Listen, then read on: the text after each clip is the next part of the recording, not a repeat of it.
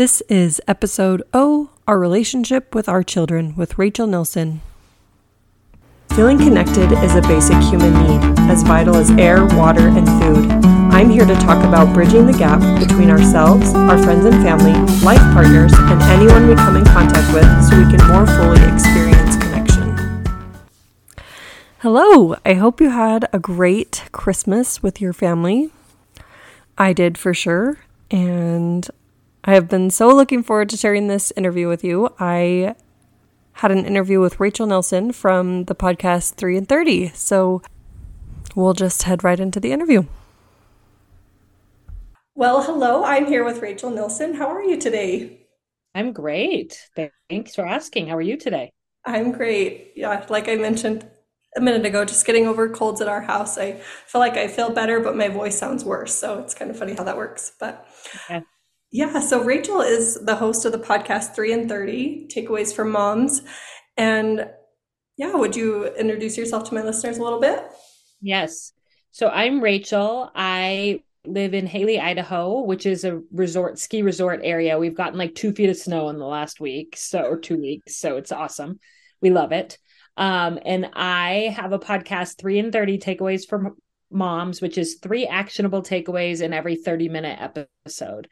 And um, I have two children, 11 and 8, and they're my miracle babies. Noah's adopted, and Sally was conceived with IVF. And so it was a journey to become a mom. And I'm just trying to do my best to love it and to figure out how to manage it all. And I share what I'm learning in my podcast. Awesome. So, what made you decide to start a podcast? So, after my kids were born, I had you know, really fought to become a mother. And so I thought that I was going to just love every minute of it. I gave up my career as a high school English teacher to be home with them. And I found that I was really unfulfilled without being able to teach. Um, I missed that part of myself. And so I got involved doing some writing and editing for a website called Power of Moms, just as like a passion outlet as a mm-hmm. stay at home mom and ended up recording a couple of episodes for their podcast as a guest and helping them kind of produce those. And the host of their show told me, You're really good at this. You should start your own. And that kind of got my wheels turning. And uh, I, so five years ago now, I started 3 in 30, and it's been such a great fit for me to be able to continue using my love and passion for teaching, but also to be able to be home with my kids. So it's a great fit. Yeah. Well, I have to say this is such a dream. I never thought anything like this would happen. So I'm I'm so grateful to have you as a guest on my podcast and I appreciate you doing this. It's like a dream right now. I feel like meeting you or having this podcast because I feel like you know, you become friends with the people that you listen to of their podcasts. And I'm kind of the same way. I'm really into English and I love all your things with alliteration. So I feel like I connect with you on that level. So this season I change topics every season and I'm talking about relationships. And so I figured it would be a great time to talk about relationships with our children and have you on the podcast. One thing I was wondering is, you know, whether you have one child or five children, they take all your time. and so how do you fit in time for thinking and reflection? I feel like there's all these great ideas out there of how to slow down and how to, you know, just really take time to think. But with three kids, it's like so busy. I just feel like there's no way to do that. Would you say that motherhood it's just kind of a time in the season and maybe those things come later or do you have to figure out how to just kind of do it along the way? Yeah. I definitely think you have to figure out how to do it along the way because motherhood is a long season. So yes. if you're like, oh, oh, I'll make time to reflect and slow down and make sense of my life at some point, like that could be 20 years, you know, with within motherhood. So certainly in some seasons of motherhood, it's harder to find that time to do those things versus others. So my kids are in school full day now, and that's so that gives me a lot of time to do my work and to have some of that slower pace. Not that my life feels slow because it doesn't. Right. But like when my kids were little and they were with me 24 7, it was much harder to come by that time. But you have to figure out how to fit it in. And sometimes that might include having hiring a babysitter to come or doing a friend swap with somebody where you have their kids one day and they have yours another day or asking your partner when they can help so that you can find that time. So you might say like, like hey i really need some time to journal reflect think about my motherhood. What night this week would be best for me to go and, and for you to do bedtime on your own?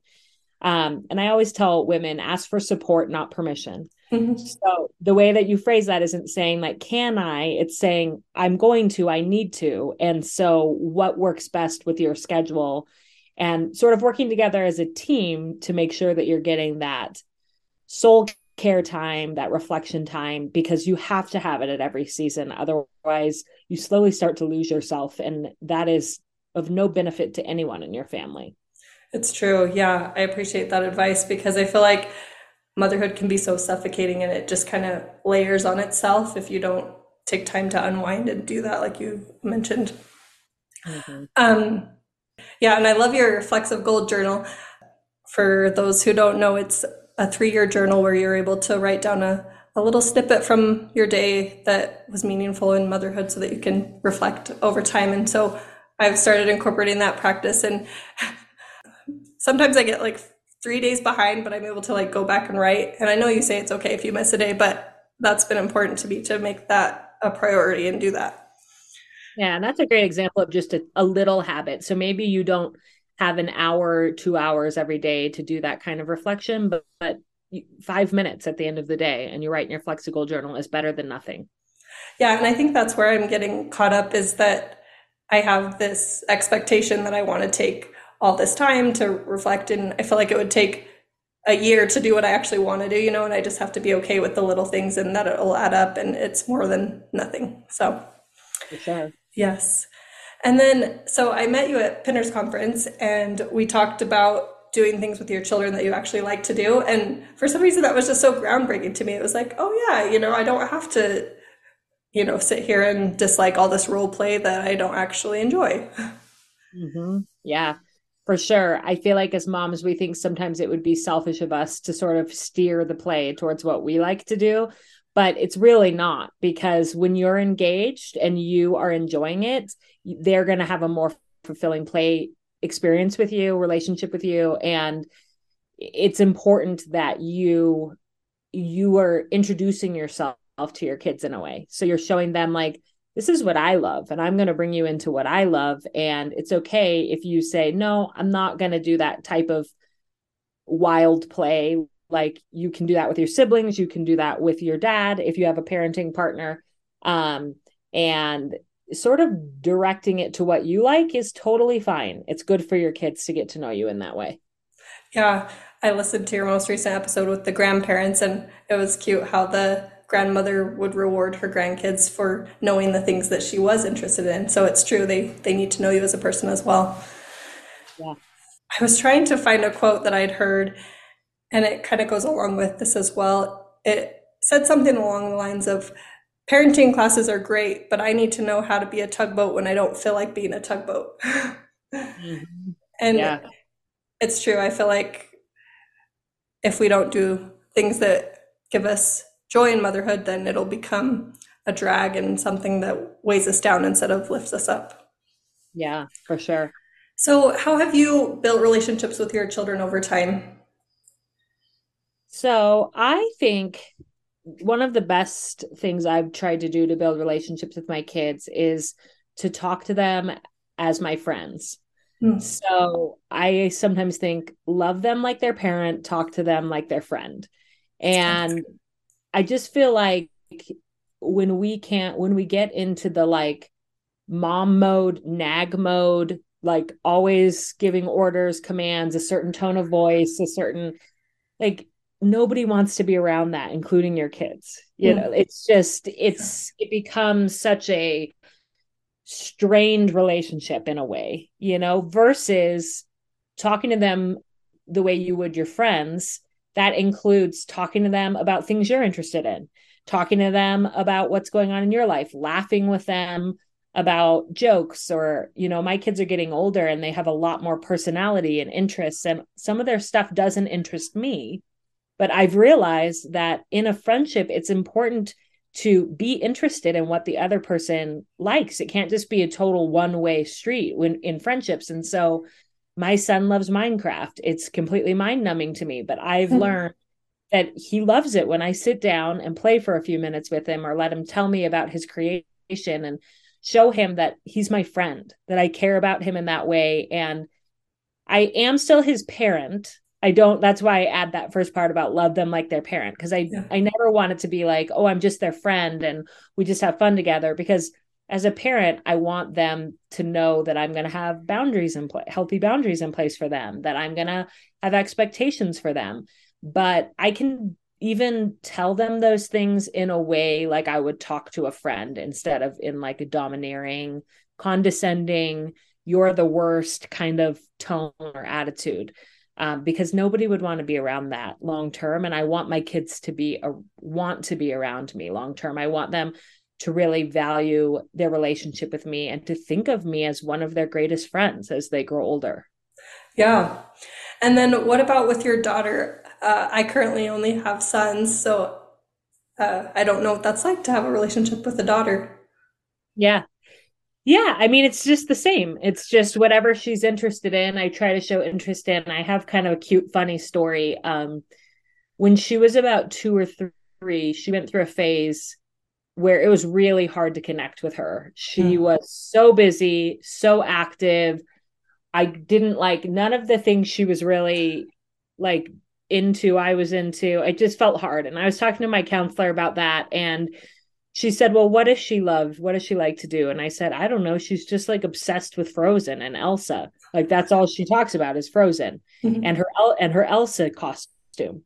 And my counselor said, Maybe you should get an Elsa dress. Mm-hmm. And I like stopped and I'm like, uh, for me, like an Elsa dress for me. And she was like, yes. And I just burst out laughing, thinking about me wearing an Elsa dress. but I did. I ordered one and I like came at I I was so excited. It was such a different thing that I'd ever done in my parenting that it kind of rejuvenated my like excitement and hope for parenting. And I remember I came out in the Elsa dress. I was so excited to see her reaction and she was like beside herself. She thought it was the coolest mm-hmm. thing and we would dance to let it go and i would be like laughing the whole time because it was so absurd that i was wearing a dress that it brought the like joy and laughter back into my life. And so every few days or so she would ask for the elsa dress and i would bring it out to sort of remind myself to try to be playful and fun and build that relationship with her and um, I think little things like that pay off over time. It's not like she's eight now. It's not like I'm still being asked to put on the Elsa dress every day. I have not put on the Elsa dress in years, but for that for that moment in time, it was a really fun way to connect with her and show her that I was interested in the things that she was interested in. Yeah, that's great. That is a cute story. I love that. So, I've heard before too that when children are acting out, they're seeking connection. And how have you seen that in play? Um, I mean, I think that's absolutely true. Um, I think that our reaction when our kids are acting out is often the opposite of connection. Like we want to get them away from us when they're acting out. And so you almost have to fight that urge and turn toward when you want to run away and like lean into that relationship. And I have a son, my son has a lot, he has a huge personality, but he also has some additional needs. And I learned early on that when he really is overstimulated and like loses it, he actually needs me to stay close to him because he he is himself afraid of how big his emotions are, you know? And so he needs me to be there saying like everything's going to be okay and nothing that you feel is too big for me. I can handle it. Mm-hmm. And so i remember a few times when he was 6 or 7 that he would rage and i would just lay in his bed while he was like while he was sort of pacing around the room raging but he knew that i was still there he, was so angry. And i just say when it, if i'm here if you need like if you need a snuggle or a hug um i'm right here. And at first he'd be like no you know but i would just stay in the room and he would stomp around and rage about whatever boundary i just put in place. And then eventually the anger would leave and he would come and snuggle in with me and sometimes just start crying. It was like he needed that outlet first. And then all of the like underneath that anger, the like other emotions would come out and then he'd be more willing to talk to me and connect with me. And so it's not always easy as a parent to stay in connection with them when they're misbehaving, but I have found that it's it seems like a very effective way to parent and also it feels good to parent that way like yeah. it feels better than to always be punishing and sending to the room and coming up with consequences and all that to just parent from a place of staying in connection for me feels really good yeah i agree we lived with my in-laws for about a year and it was so interesting to see kind of their parenting styles and our parenting styles and how things have kind of evolved over time with parenting and how that connection is so important. Um, and I like what you said that you were just there on the bed and you it was that quiet reminder that you were there when he was ready. Mm-hmm. So my four year old, like I said, we've been sick around here and he hasn't been feeling the best. So I feel like he's been more irritable and emotional and things like that. And so it's been kind of a tough season to see him going through that hard stuff just because he he kind of is more snappy and things and I don't quite know how to handle it. So it's it's been interesting navigating that. So mm-hmm. I feel like different circumstances change things too. Yeah. Um, do you have any favorite parenting quotes? I, I'm a huge quote collector, or just any quote that comes to mind that yeah love. Yeah, I feel like one of my all-time favorite parenting quotes um, is the same heat that softens a carrot hardens an egg. And I shared that in my podcast recently. It was Clayton Christensen who I read that in one of his books. And I you have to stop and think about it for a second. So let me say it again. The same heat that softens a carrot hardens an egg.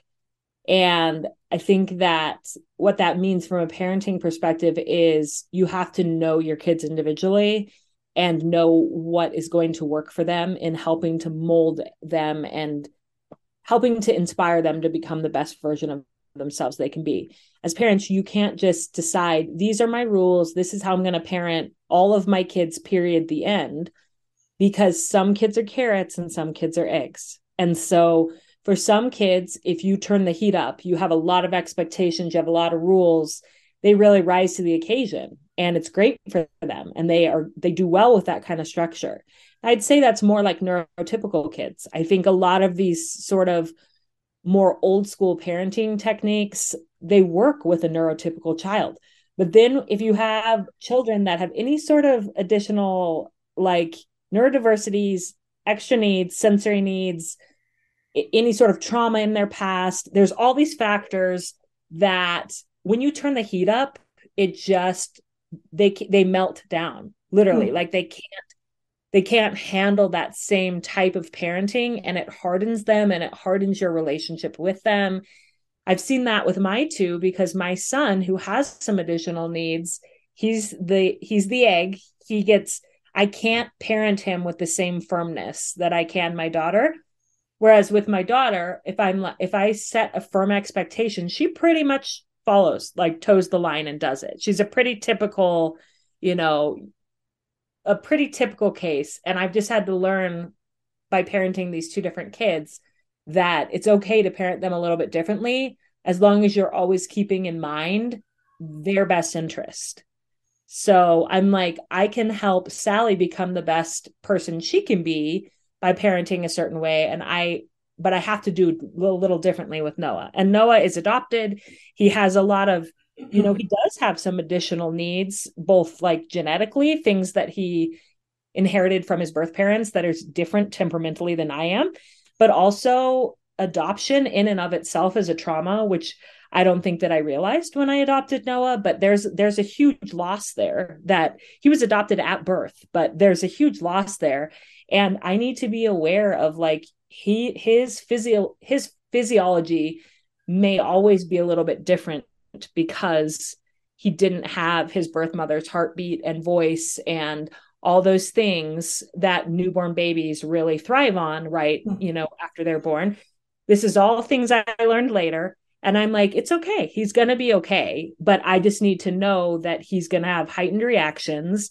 He's going, it's, it's just not going to be the same experience as it is with my daughter. And I can love them and parent them differently, but with the common denominator being this deep love for them and wanting to help them be the best that they can be in how I parent them. Yeah, that's so good. It's true. One size doesn't fit all. We're also nuanced as people. And so that makes sense in our relationships with our children and parenting differently. So I like that reminder. Thank you. Uh, and what came to mind when you said the quote was with life, too. You know, my podcast is called A is for Adversity. So regardless of the season, um, it's always through the lens of adversity and how that shapes our character. And so some experiences we could let them soften us or we could let them make us hard and bitter and you know resistant but it it just depends on how we're perceiving things or how we can change our thoughts around what's happening or our circumstances outside of us mm-hmm. yeah so yeah well thank you so much for your time uh, how can people find you if they want to listen to your podcast yeah. So you can just find three in 30 takeaways for moms on any podcast app. And I've been doing it for five years. So there's a lot of episodes on there. You can pretty much scroll and find the titles that jump out to you as what would be helpful to you right now in your current season of motherhood. And would love I'd love to have you listen. Perfect. Thank you so much. Yes, I'm making my way through your episodes. I it's like every time I find a new podcast, I have to listen to all of them no matter what, you know, and so I was making my way through a couple different ones and now it's like I'm I'm just listening to yours cuz that's just what I like to do. So. Oh, thank you. Yeah, well, there's a lot of hours of content there. So, good luck. Tell yes, me when right. you get all the way through it. Okay, yeah. To summarize what we talked about in the interview, Make time for reflection in your motherhood by asking for support. 2. It's okay to steer play in a direction you find enjoyable. 3. Build relationships with your children by being their friend. What are their interests? What do they care about? How can you show a genuine curiosity in what they value? 4. Acting out is often a cry for connection. Turn towards instead of away in those hard moments. Number 5 the same heat that softens a carrot hardens an egg. Know your kids individually to understand how to best parent them and build a relationship with them. Thank you for listening, and I'll talk to you again next week.